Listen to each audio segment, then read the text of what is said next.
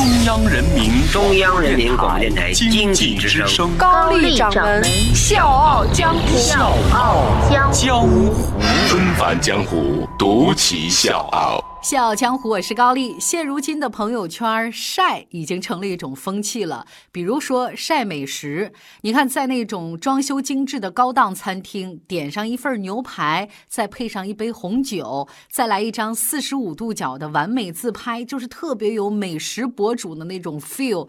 就甭管最后人家有没有在这吃啊，反正那样子装的还挺像，晒的挺成功。那今天呢，高掌门要给各位讲的这家餐厅，完全打破。破了我们传统的认知，来自印尼的新晋网红餐厅。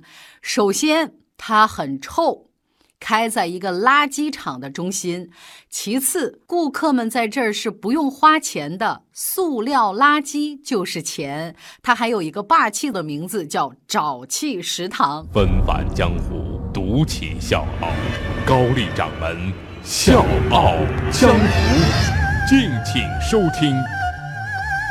每天早上十一点是这家餐厅所在的垃圾场最忙的时候，一车又一车的废弃垃圾被运送到这个地方。拾荒的人呢，就像幽魂一样，在垃圾场四处飘荡，从一堆废弃物当中寻找可以利用的宝贝。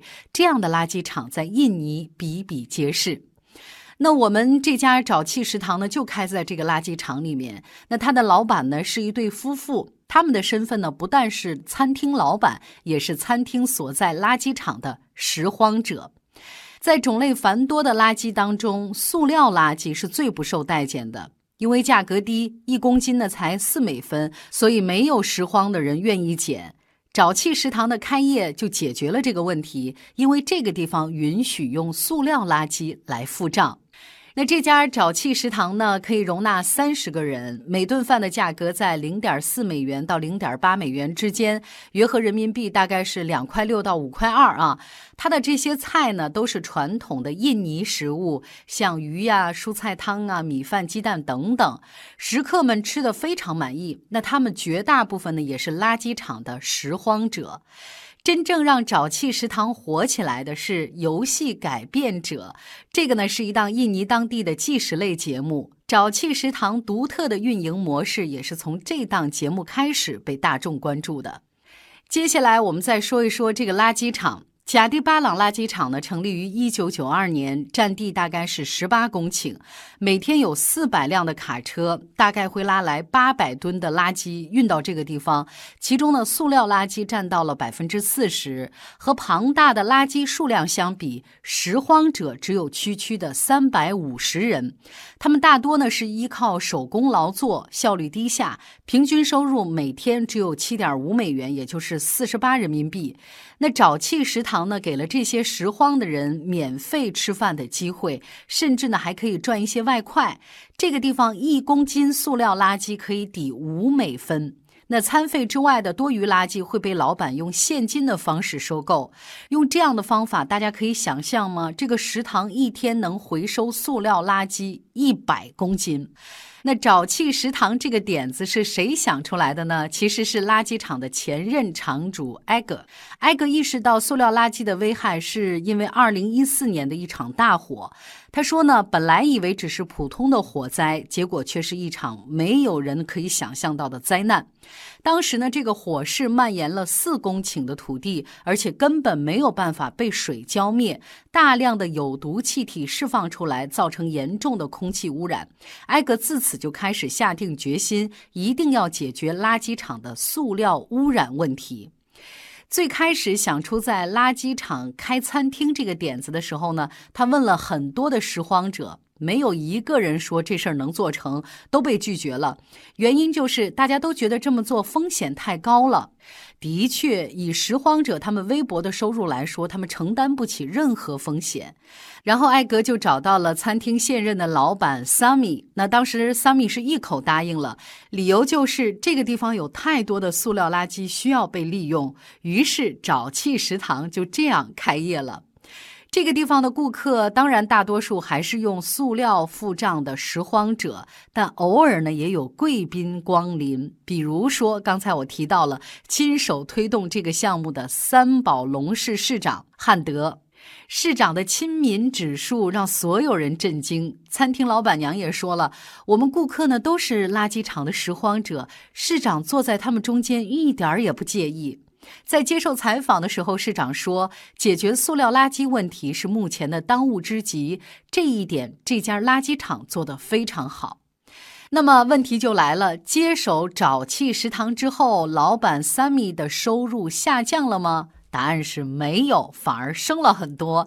三米自己算了一笔账，在接手餐厅之后，他和妻子两个人的收入翻了一番，月收入大概是四百九十九美元，大概折合人民币就是两千八百多块钱。啊，一看到这样的一个入账啊，他们差点就笑出声了。一方面，个人收入成倍增加，另一方面，塑料垃圾被有效的回收，它不再会阻塞河道，造成洪水。就像三米所说，这不仅造福了拾荒者，也造福了所有人。那说了这么多，垃圾场的废弃垃圾还可以干什么用呢？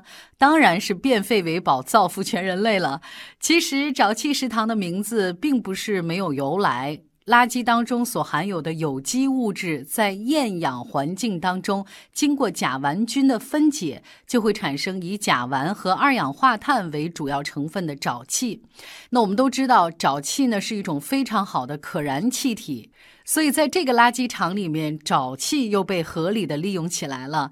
他们呢会把两年以上的旧垃圾堆积起来，倒到大概是十到十五米深的这个大坑里面，等待它自然的产出沼气，再用管子把沼气抽取出来。一百吨的垃圾产出的沼气，大概可以供五公顷一百户人家当燃气来使用。所以你看，我没有半句虚言，确实是变废为宝，而且这种燃气还还是免费的。住在附近的大妈呢也说了，自从不交燃气费以后啊，我这心情可好了，我可以多买好几斤大米，而且这沼气的使用体验和普通燃气呢没啥差别，我完全能够驾驭得了。那这家垃圾场的野心，我要告诉各位，当然不止于此，他们又想着用垃圾燃烧发电了。在未来的六年时间里，他们希望能每天燃烧八百吨的垃圾，预期发电一点三兆瓦，覆盖四公顷居民用电。所以故事讲到这儿，我都觉得欠了人家一句棒棒的。开设沼气食堂，回收塑料垃圾，利用垃圾造燃气发电，变废为宝。宝这家垃圾场给公益机构的启示太多了。最让人不可思议的是。这个呢是一个由公益目的衍生出来的公利项目。那在塑料垃圾已经成为国际重要环保议题的今天，这样的创新思维真的是太重要了。所以只要方法得宜，那这个甚至真的可以成为生财之道。关键的关键，公益不是零和博弈，而是双赢乃至多赢的局面啊，是完全可以达成的。只要你大胆的去想，勇敢的去做。可能你也会创造出变废为宝的价值。小江我是高丽，明天见。如果不再拥有晴天的山泉，如果不再拥有绿色的波澜，如果不再拥有小鸟的歌声，在这世界上多么孤单，谁愿看到洪水淹没家园？谁愿看到沙漠一。